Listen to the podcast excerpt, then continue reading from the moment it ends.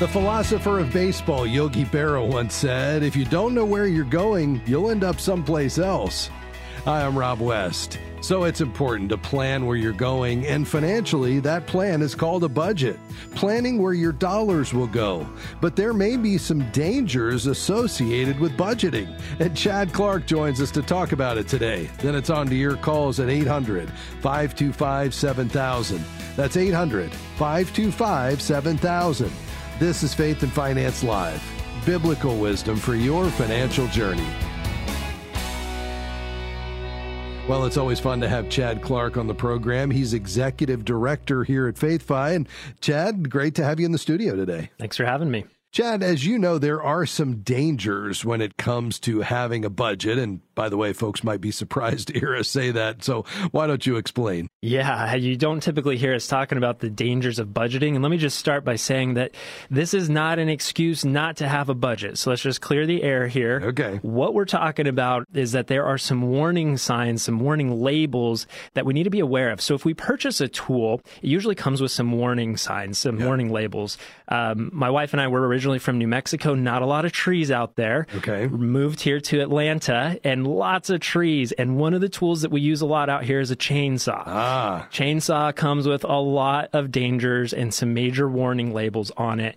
And those are just to help keep you safe and keep other people safe. And so that's what we're talking about here is we're not saying that a budget is a bad thing by any means, just like a chainsaw is not a bad thing by any means. But we have to make sure that we're aware of some of the dangers if we don't use it properly. That's exactly right. If you want to cut down a tree, you're very glad to have a chainsaw. So uh, let's slap some warning labels on our budget. What do we need to be aware of? Yeah, we're going to talk just about three uh, dangers that we need to be aware of when it comes to using a budget. Again, these are not excuses not to have a budget, just things to be aware of so that we can overcome them and we can use the tool properly. The first one we're going to look at is a budget can lead us to idolizing money. So we encourage people when they use a budget that it becomes a part of their daily rhythm. Um, but by doing that, you can really start to idolize money as you watch every dollar and where it's going. And it can actually cultivate this love of money if we're not careful. But we can overcome that idolization of money by renewing our mind in God's word and reminding ourselves that God is our ultimate treasure, that our hope is not found in money and possessions. The second danger that we want to look at is pride. When we have a budget and we can start to see success in reaching our financial goals and milestones, pride can start to well up within us. Um, but ultimately, we are not to boast in any of our own abilities. It is God who gives us the power to create wealth, to achieve these goals. And so we should always be overcoming that temptation to pride and boast in self and just turn back to the Lord and give thanks to Him for all things. And then the final danger is uh, relying on the budget more than God. When we have a budget, we start to make decisions off of that budget. And that's great. And we encourage people to do that. But when we feel the prompting and the leading of the Holy Spirit to do something beyond our budget, there's a temptation to use the budget to override what God is calling us to do. Um, so, for instance, if you're called to give and you go back to the budget and you go, Well, God, I can't give that much, you should discern, Well, am I going to listen to the budget or am I going to listen to God? Or if He's calling you to take a new job or to take a step of faith, let's make sure that the budget does not restrict our trust in God, but we maybe take the budget to Him and say, God, I don't see how this is going to work out. But just like in Malachi 3, He says, Test me, bring the whole tithe to the storehouse, and He's going to show you just how powerful He is. I love that. So we have to be on our guard against idolizing money, against pride, and relying on our budget more than God. But if we do that, a budget, as we said at the top, is still a very valuable tool. And I can't help but think that the FaithFi app would help us to budget it in a way that honors the Lord because of all the other resources that are there. So for someone in our audience, Chad, who's not familiar with the FaithFi app, quickly explain what it is. Yeah, we built the FaithFi app really, again, just as a tool. We want to help you on your stewardship journey. But like we just talked about today, we want you to be aware of some of the dangers that come with using any tool, but specifically a budget to make sure that you're not idolizing money, but that you're putting your hope in your future and your ultimate treasure is only only found in the Lord, and that money is just a tool for His kingdom and His purposes. That's what we designed the FaithFi app to help you steward His resources well for His glory. All right, we're still close to the beginning of the year. This is a great time for you to start budgeting in a God honoring way. The FaithFi app can help you do it. Download it today at faithfi.com. Just click app or search for FaithFi in your app store. Chad, thanks for stopping by. Thank you. All right, back with your calls just around the corner 800 525 7000. I'm Rob West, and we'll be right back. Stick around.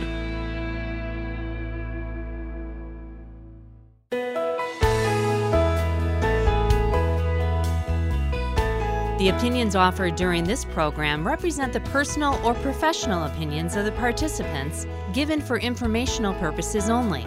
Any information provided is not intended to replace advice from a financial, medical, legal, or other professional who understands your specific situation.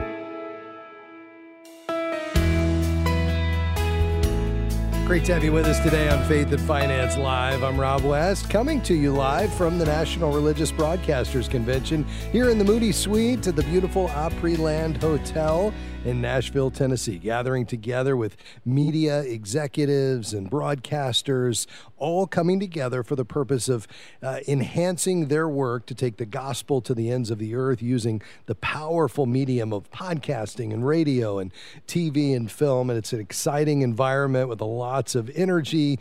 But uh, we're grateful to be able to come to you from here all week. We're, of course, still taking your questions on this program as we apply God's wisdom to your financial decisions and choices. So we've got lines open today. They will fill quickly. So you have a question, give us a call 800 525 7000. Again, the number to call is 800 525 7000. We'll look forward to speaking to you soon. Let's dive in. We're going to begin in Clearwater, Florida today. Kathy, go right ahead. Hi, Rob. Thanks for taking my call. Sure. I'm calling about long term care insurance, um, the annuities that they have set up. I'm 65 years old and I'm single and I don't have any children and I don't have any debt and I'm worried about if I need long term care, you know, in the future, if Yes. these long term care annuity policies are a good idea or not. Yeah. Uh, You know, I think they are, uh, Kathy, so long as you can afford not only the premium today, but increases down the road. So, what I wouldn't want you to do is secure a policy that's going to kind of push you right up to the edge in terms of your budget, because we're seeing these policies increase along with life expectancy increasing and the fact that uh, we have a rising cost of medical care in this country, and that's causing these premiums to increase. Now, they don't underwrite the premium in terms of the increases on an individual basis. It has to happen at the state insurance commission level for all policyholders in a particular state. However, it does happen, and it has been happening. In fact, some companies, in particular, some companies that didn't price these products appropriately, have seen increases over the last several years of as much as 50%. And so we have to be able to absorb that. Now, why would we take a long term care insurance policy on in this season of life? Well, if there's one thing, Kathy, that has the likelihood to erode your assets in this season, it's most often going to be the need for long term care. We know that uh, the cost is significant. I mean, it can run $9,000 a month for nursing care, and it kind of goes down from there. And, and of course, it's increasing at an increasing rate.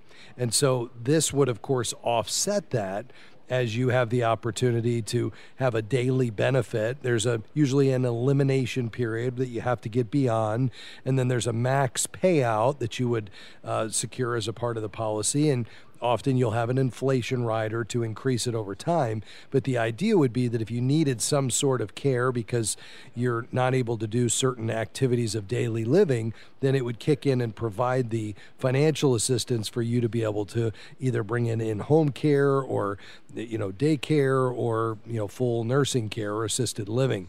Uh, the stats say that about 70% of us will need some type of long term care beyond the age of 65. It usually lasts between 18 months to three years. It can go on even longer than that. And that's due to the advances in medicine that are keeping us here longer, uh, but it's costing more. And so I think for that reason, it's probably important for you to connect with a long term care insurance agent, somebody who specializes in this type of policy, who can really look at your medical underwriting. What conditions do you have, if any, that might make the cost increase? Look at the various insurers to see which one might be the best fit for you, and then quote the policy. But again, making sure that you can afford it not only today, but in the future. The alternative, if you don't take uh, something like an LTC policy, would be to self insure. And so then, you know, you would have to use your own assets to cover the cost of, of care in this season of life. And if you spent them down, um, you know, when you get below a certain level, like two thousand dollars worth of assets, then you'd rely on uh, re- you'd rely on Medicaid assistance in a Medicaid-approved facility. But you know, this can give you some peace of mind, but it's not cheap. And I think you know, at 65, we're kind of on the the back end of the range of ages that I encourage people to look at this because it's going to get more cost prohibitive the older you get, certainly beyond the age of 65. Does that make sense? It does, and and I did go to a planner, and I I've got a policy. The one I kind of looked at is you you know it's a hundred thousand dollars. You put in ten thousand a year for ten years, and yeah. has surrender values and and all that, and it's effective the day I sign it. Okay. I just don't know if, and I can do that. I've got plenty of assets that I could put in ten thousand a year for ten years. That that's not a problem for me. I just don't know if that's a wise use of money. I mean, if it's something I should do it. I thought it. I think it is, just because I don't have any children or anyone to rely on or anything. So that's why I I was looking at them. Yeah, yeah, I like that a lot. So that's a long-term care annuity uh, that can provide you a you know a regular stream of income, and I think especially because you don't have somebody that could step in and provide that care when you need it, uh, having this to offset uh, other assets that would need to be used, especially since you have the ability, uh, you know, to pay for it. I think it can be a great choice, and I like the 10 pay option where you're paid up over a period of time. You have the assets to do it, and even if this doesn't shoulder 100% of the cost of long-term care, it could take a significant portion of it, which would be a real blessing to you in that season of life. And the Lord has given you the assets to be able to pay for it. And so, you know, it's like any other insurance. We're just trying to offset a potential risk that we have. Okay. Oh, thank you so much, Rob. That, that helps me so much. Well, I'm so glad, Kathy, and I'm, I'm delighted that you called today. I uh, call back anytime, but it sounds like you're on the right track. I'm thrilled to hear that you've uh, you've done your homework here and you have an advisor who's walking alongside you, and I think you're making a great choice. Okay. Thank you so much. I appreciate it. God bless. All right. May the Lord bless you as well. Uh, 800 525 7000 is the number to call. We're taking your calls and questions today on anything financial as uh, we tackle what you're uh, considering in your financial life, running it through the lens of biblical wisdom. We'll head back to the phones here uh, in just a few moments. It looks like all the lines are full, but let me go back to where we started today just for a moment as we head into this next break. You know, Chad Clark stopped by today, and it's always fun to have Chad in the studio, but we were talking about the importance of a spending spending plan and budgeting. And you know, often we will, with the best intentions, put a plan together and just not follow through on it. It becomes difficult, or we get off plan, or something comes out of left field, and uh, you know what? It doesn't work out the way we expect. And so we just kind of cast it aside and say, you know what? Uh, it's just too much work. Let me challenge you to perhaps revisit the spending plan conversation. Take the time to actually put that plan in place. But here's the key pick a plan and a system to manage the flow of money that fits your personality. Maybe you're more hands off and directional. Well, there's one approach to that. Maybe you're more hands on and you like to be detailed and you'd like to know exactly what's in every one of your spending categories at any point in the month. Well, there's a solution for that. They're both found in the FaithFi app, and you'll find that on our website at faithfi.com. That's faithfi.com. Just click app at the top of the page. All right, back with more of your questions just around the corner.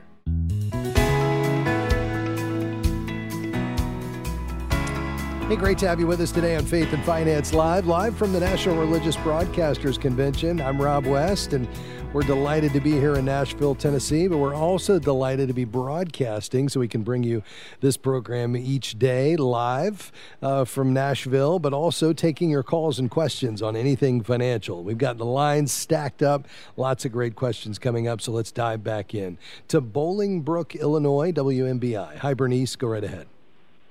Yeah. Hi, Rob. Hi. Um, can you hear me okay? I sure can. Yes, ma'am. Yeah. Okay. All right. So I'm looking at CDs versus money market and what is better. I know there is some differences between them. I'm more familiar with CDs than money markets, but if I had an opportunity for a money market at 5.07, which is a really good rate, I'm not used to seeing money markets at that rate, and it's through Thrivent.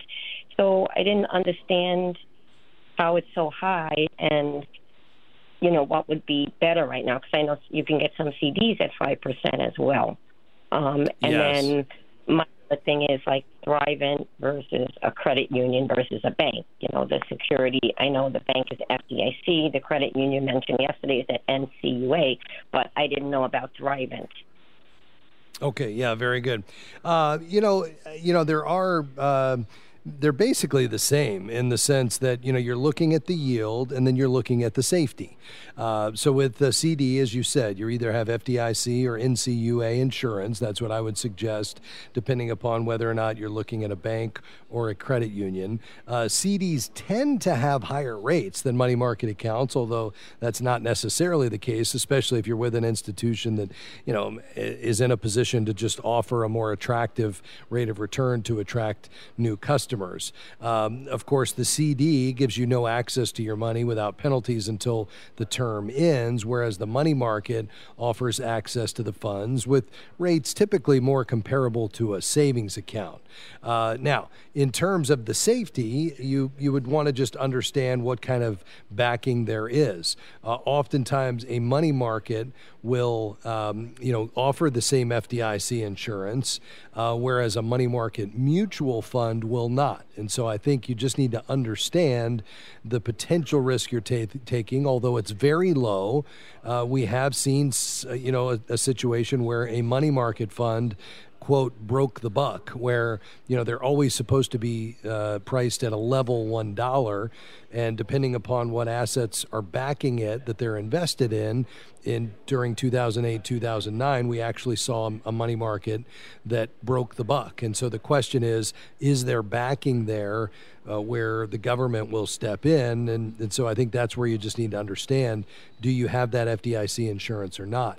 With regard to the institution of thrivent i wouldn't have any problem with you going with a money market with thrivent. I would just want you to understand what kind of safety and protection is there uh, but with that said i think you know if you're looking at the yield i would compare compare that to a CD.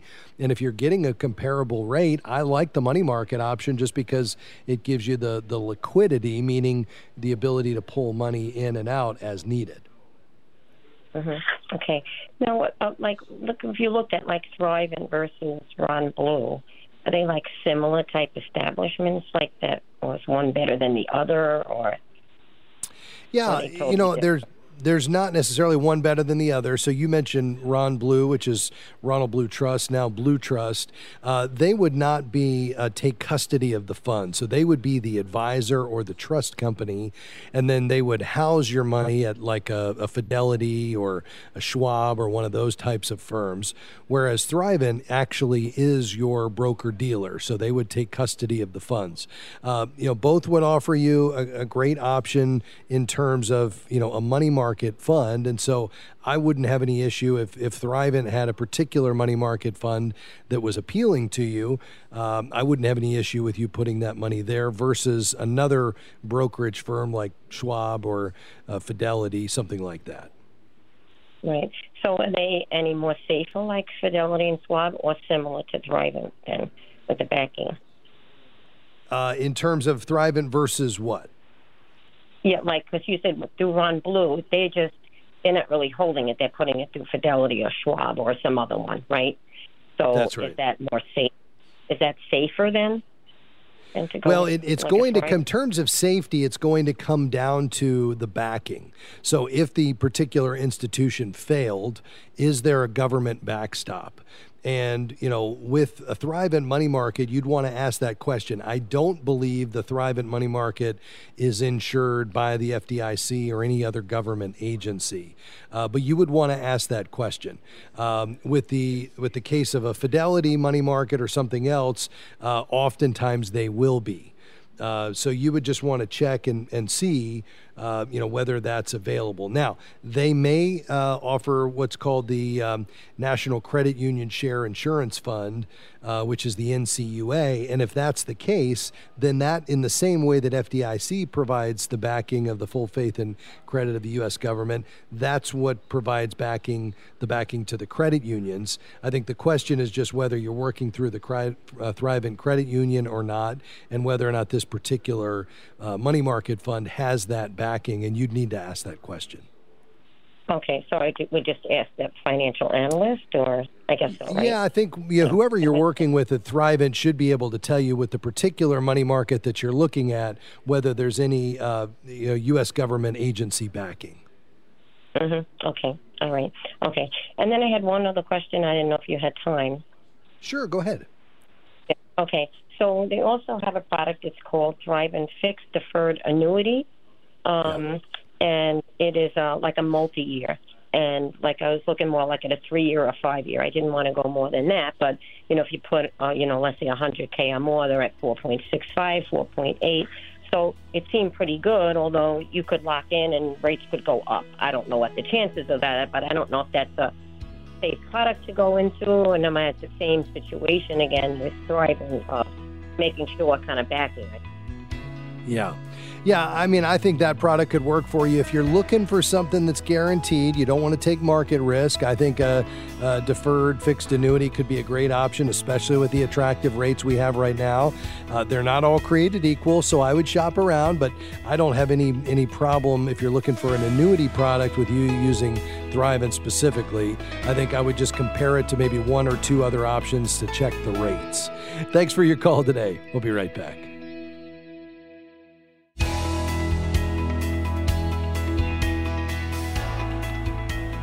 Great to have you with us today on Faith and Finance Live. I'm Rob West, live from the National Religious Broadcasters Convention here in Nashville, Tennessee. We're broadcasting all week, taking your calls and questions today on anything financial. Coming up in the next segment, we'll uh, dive into the mailbag. Amy, uh, my producer, has a list of some questions that have come in recently. If you've sent one in at moodyradio.org/finance, we'll look forward to uh, tackling a few of those just a, a few minutes from now in our next segment. But first, let's head back to the phones to Cleveland, Ohio. Hi, Harvey. Go ahead.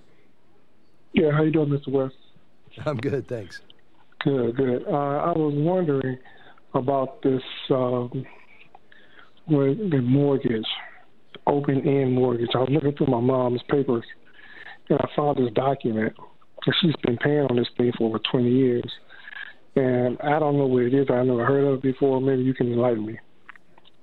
Yeah, uh, so an open ended mortgage uh, basically provides financing to help you buy a home, and then typically they're used for renovations. So let's say you were going to buy a home and then renovate it in the future. The open ended mortgage works similar to a home equity line of credit, uh, but you can use only the drawn funds for upgrades to your property. Uh, we don't see these very often, they're very uncommon. Uh, and the benefit is that they allow you to kind of wrap the expenses into one product. And so you're avoiding paying closing costs for two loans, and then you only repay the mortgage and any extra that you use and you have one loan and one monthly payment. Now, the downside is that, eh, again, it's difficult to find a lender that can do it. Uh, you can't draw more than the maximum, so you're limited. But there's also this risk of borrowing more money than what you can reasonably repay, which is why I typically say let's just get the loan we need for as little as possible and not borrow any more than that. But in certain situations, uh, specifically when you're buying and renovating, it can save you some money because it allows you to kind of continue to pull money out as needed and not have to pay for the financing costs associated with securing a second loan. Does that make sense?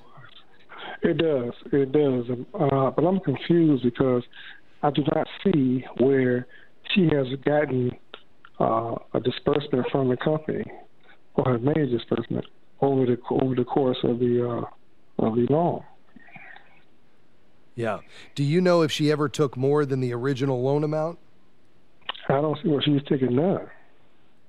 Oh, okay. So what is what does she currently have? What liens are on the property today? None. Okay. No, Uh, so no, that's the only that's, that's the only thing she's paying on. okay. Uh, so what is it she's paying on? She does have a first mortgage. No, she doesn't. No, Oh, she doesn't. Okay. Right. Okay. When you say just this mortgage, what is this mortgage? The open-ended mortgage? Correct. Okay. And so she's paying on it, which means she has a balance. What do you think that balance is? Do you know? I, I do not know. Okay. I have to do some So more I- investigation. Yeah, I think that's your next step here. So basically, an open ended mortgage, as I described, is one that allows you to continue to pull money. Perhaps she never did. Again, these are fairly rare, but it's nothing to be concerned about. I think the key is just find out exactly what is the, the status of this mortgage. What is the amortization schedule, meaning, uh, you know, based on the payment that she's sending, how much uh, or how long will it take her to pay it off in full? And you know she can continue to pay on it she's only going to pay back what she borrowed so even if it's open ended still and there's an amount that's remaining that she's able to pull it doesn't mean she has to so she can just treat this like a normal conventional mortgage at this point and just continue to pay on it until it's paid in full Yeah. I'll do some more investigation and see where where it finds me.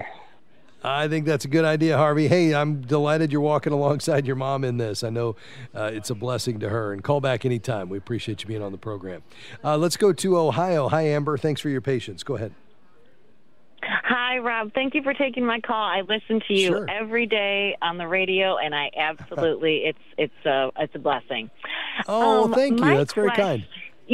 Yes, my question is about Social Security. So, Okay. um, my husband isn't, you know, looking to retire for, you know, 10 years, but he has heard from several people that um, your Social Security benefits are based on your three highest performance years. You know, wh- whether it be when you were 21 or 50, and I didn't know if that that was true or not.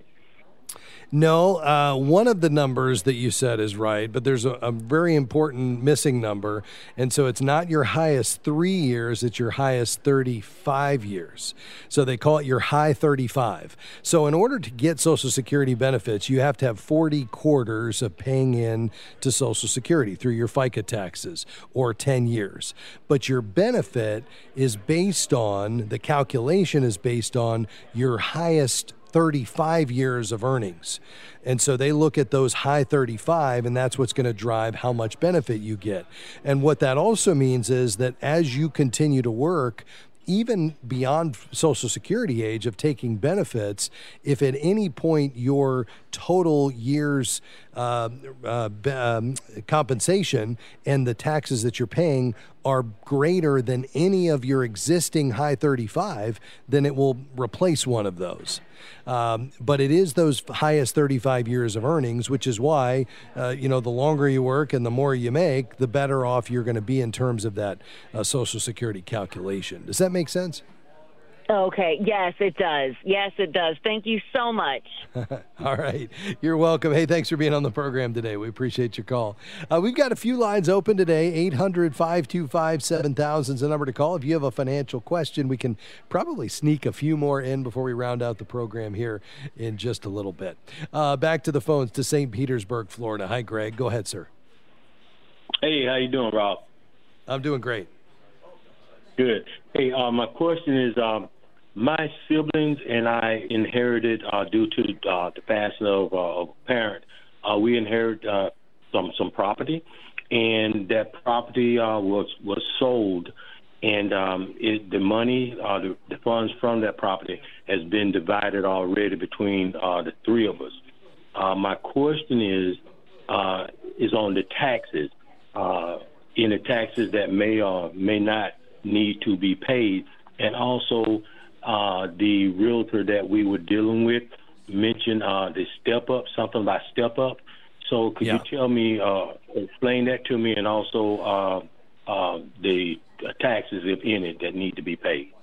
Yeah, very good. So there's not an inheritance tax. So any taxes that would have to be paid on the estate would have happened prior to uh, the distribution of the estate. Uh, so you wouldn't be concerned about that. The uh, the step up in basis occurs when you inherit real property or an asset. The cost basis is stepped up to the market value as of the date of death. So let's say somebody bought a house for 100,000, it appreciates to 300,000. Normally when they sell it in my example, they'd have 200,000 worth of capital gains they'd pay capital gains tax on. But let's go back to that example. They buy it for 100,000, it grows to 300,000, they pass away and hand it off to an heir.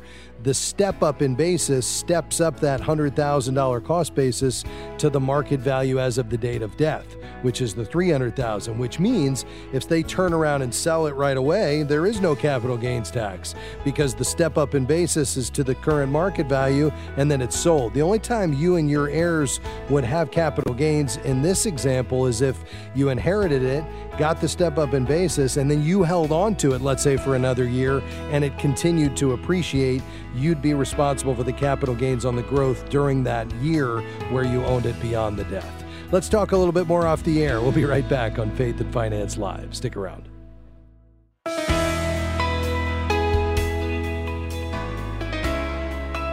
Great to have you with us today on Faith and Finance Live, live from the National Religious Broadcasters Convention here in Nashville, Tennessee. This is the place to be if you're involved in Christian media, films, broadcasting, podcasting, whatever it might be.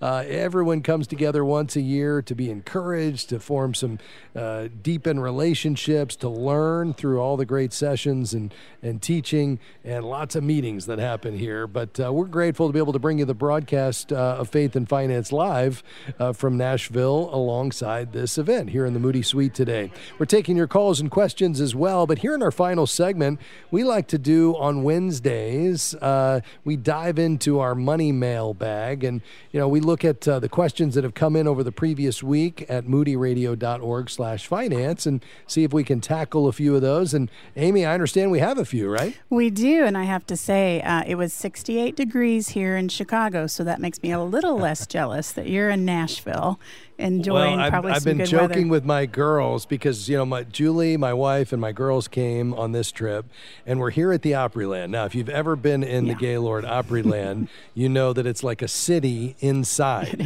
right? Yes. and it's always seventy-two.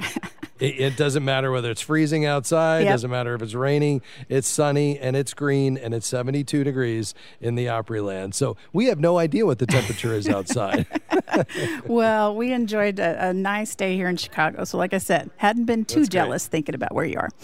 Okay, so let's get started with these. Uh, first off, Ingrid writes I am supplementing my retirement earnings by dog sitting as well as cleaning a few houses. Am I allowed to make a certain amount of money without paying tax on it? Or must I claim everything I make? I truly want to do the right thing. Yeah, I appreciate that, Ingrid. Let me ask you though, Amy. First, I don't know if I've ever asked you. Do you have a dog? I don't, because Marty is pretty allergic. So, yeah, Okay, we've never yeah, ventured there. That wouldn't be a good thing. All right. well, I like Ingrid that you're looking for creative ways to supplement your income in retirement. So here's the the bottom line on this. Typically, and there's always a, a caveat to everything. If your total gross income is below the standard deduction threshold, and let's use 2023 last year because that's probably you know when you were doing this work. If it's below that threshold, which for 23 was 13,850 for a single filer, 27,700 for those married filing jointly, then in most cases you're not filing a tax return. Uh, now, but generally that only works for a W 2 employee. If your earnings are from self employment, and that's what this would be considered, and they were $400 or more, then you do have to file an income tax return. You may not owe taxes, but you still have to file and report it. So I would say, Ingrid, bottom line is based on the type of work you're talking about, Dog sitting, you're a self-employed person. You probably made over 400. You're probably filing that return. Okay, that's really good for all of us to know. Okay, next up, Michelle I, says I started taking my Social Security benefits at my full retirement age. I'm currently also getting half of my ex-husband's benefits. If I remarry, will I lose that? Yes. Uh, if you remarry, uh, Michelle, you would no longer be eligible for spousal benefits from your ex husband. You would, though, be eligible for benefits associated with your new husband. Okay. Very good. Also, uh, and finally, Rich. I am trying to intervene for my cousin. He has maxed out two credit cards. The total amount is ten thousand. He can't afford to pay the two hundred a month minimum. What can I do to help him? Yeah. Well, eh, you know, I think a great option, first of all, Rich, would be to connect him with our friends at Christian Credit Counselors. You'll find them on the web at ChristianCreditCounselors.org. Here's what they're going to do they're going to help him set up a budget, which is step one, to try to cu- curb spending to free up margin to start paying these back. Now, the benefit is that once you do that, or once he does that, and I realize that may be some hard work, but this is important, then they have arrangements with the credit card issuers to lower the interest rates typically significantly lower. And so then if he were to get on a debt management program, he'd pay one level monthly payment. On average, he's going to pay that back 80% faster. Now, if you want to intervene here, I would only do it in a way that reinforces the right behaviors. So, here's an example. Rather than just giving him cash and leaving it up to him as to how to use it, because of the situation he's in, perhaps you agree to match uh, you know, a portion of these um, payments to uh, Christian credit counselors every month. So you're helping him to move toward becoming completely debt free, but doing it in a way that's wise because you're paying much less interest due to the fact that he's in a debt management program. Again, if you want to check with uh, Christian credit counselors, they're on the web, christiancreditcounselors.org. I think that's great advice, and I just so appreciate Rich's heart here and trying to help his yeah. cousin get out of debt. And so just keep these emails coming. We love to hear your questions and get these in front of Rob. Just go to moodyradio.org forward slash finance, and you'll see a form there you can fill out. Amy, thank you very much. So grateful for my team. Amy Rios there, Dan Anderson today, our engineer, Chris Seagard here, our engineer on this end at uh, at the uh, Opryland, and uh, Jim Henry. I mentioned Chris's name, and he just shot a glance over to me. Wait a minute, what's wrong? No, everything's good. But uh, when we're doing remotes, things are always a little precarious. So anyway, well, we're grateful, grateful for you and for the others. you too, Rob. Thank you so much. All righty. Hey, let's go back to the phones. We've got a few minutes left. We'll try to sneak a few more in before we round out the broadcast here. Uh, to Missouri, we'll go. Greg, go ahead. Hey, Rob. Good afternoon. Hey, I've got some rental properties. I'm buying some more. My wife's seen the self-directed IRA online. She wants me to put them in there. I'm cautious. My questions are: Is the deed still in my name? That's one. Two, if I want to refinance it a couple years down the road, will that be an issue? And three, let's say I want to sell it several years down the road, is that an issue? Yeah, yeah. So, as a general rule, Greg, on this might be everything that happens uh, in the self-directed IRA stays in the uh, self-directed IRA. Uh, because the property is an IRA investment, the purchase contract is made in the name of the IRA. The income from the investment then goes back to the IRA, and the expenses for the property are paid by it. So, as long as it's in your self directed IRA, you generally don't have to pay taxes on the income from the rental. So, for example, the rental income that goes directly into your IRA is either tax free for a Roth or tax deferred. Um, so, you know, I don't think that would be an issue. Uh, you know, if you're trying to take distributions out of it, that would obviously create uh, a taxable event. Um, but I think at the end of the day, you know, this can be a really great option, even though there's a little more headache to getting a self directed IRA set up.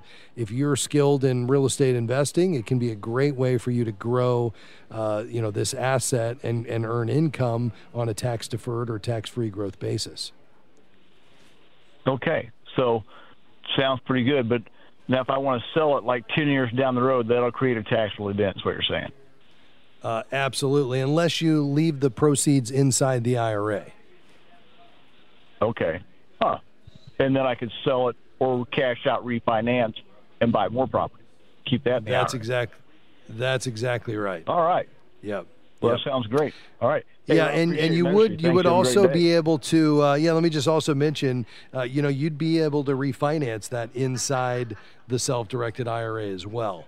Um, so you know, if you needed to, for some reason, restructure the loan, that's not a problem inside that self-directed IRA. So it can be a really effective tool. I think the key is to do some homework on who is that best self-directed IRA custodian.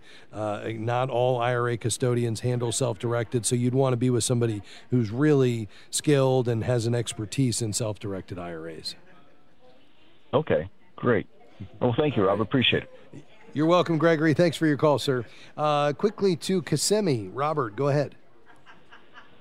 Hi, Rob. How are you? First time caller, long time Awesome. listener. Okay. Well, great. I appreciate it. Hey, yeah. Listen, I, my my question is, what do you feel about promissory notes? I have an opportunity to get into a promissory note that's going to pay a good return.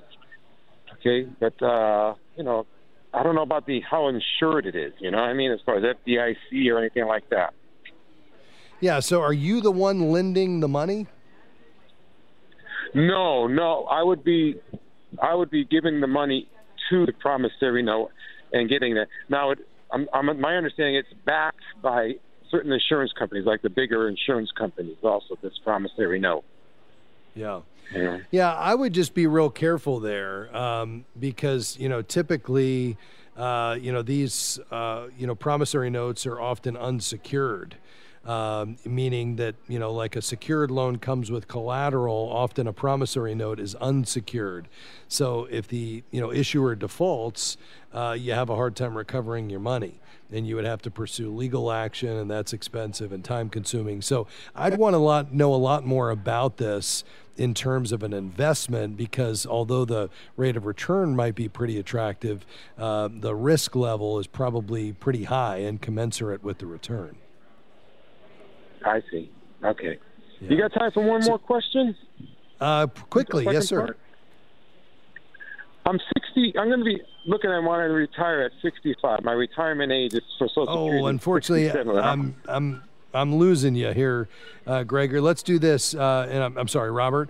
Um, let's see if we can get you scheduled for tomorrow for the second half of that question because I'm out of time and I think your cell signal is uh, is fading in and out. But we appreciate you being on the program today, sir. May the Lord bless you. Well, folks, uh, we covered a lot of ground today. I'll tell you, it's always great to be along with you on this broadcast each day, and especially this week as we've had the privilege of coming to you from NRB, the National Religious Broadcasters Conference, uh, with a lot of uh, great conversations being had here in the room in the Moody Suite, and some uh, great conversations with you on the other end of the radio. You know, the big idea here at Faith and Finance Live is that we would see God as our ultimate treasure and money a tool to accomplish God's purposes, helping you look through a biblical worldview and be that wise and faithful steward we know you want to be as you manage God's money every day. We want to help you do that, and it's our privilege to do so. Hey, on behalf of my team today, Chris Segar, Dan Anderson, Amy Rios, and Jim Henry, I'm Rob West. Faith and Finance Live is a partnership between Moody Radio and FaithFi. I hope you'll come back and join us tomorrow. We'll do it all over again. Until then, we'll see you then. Bye bye.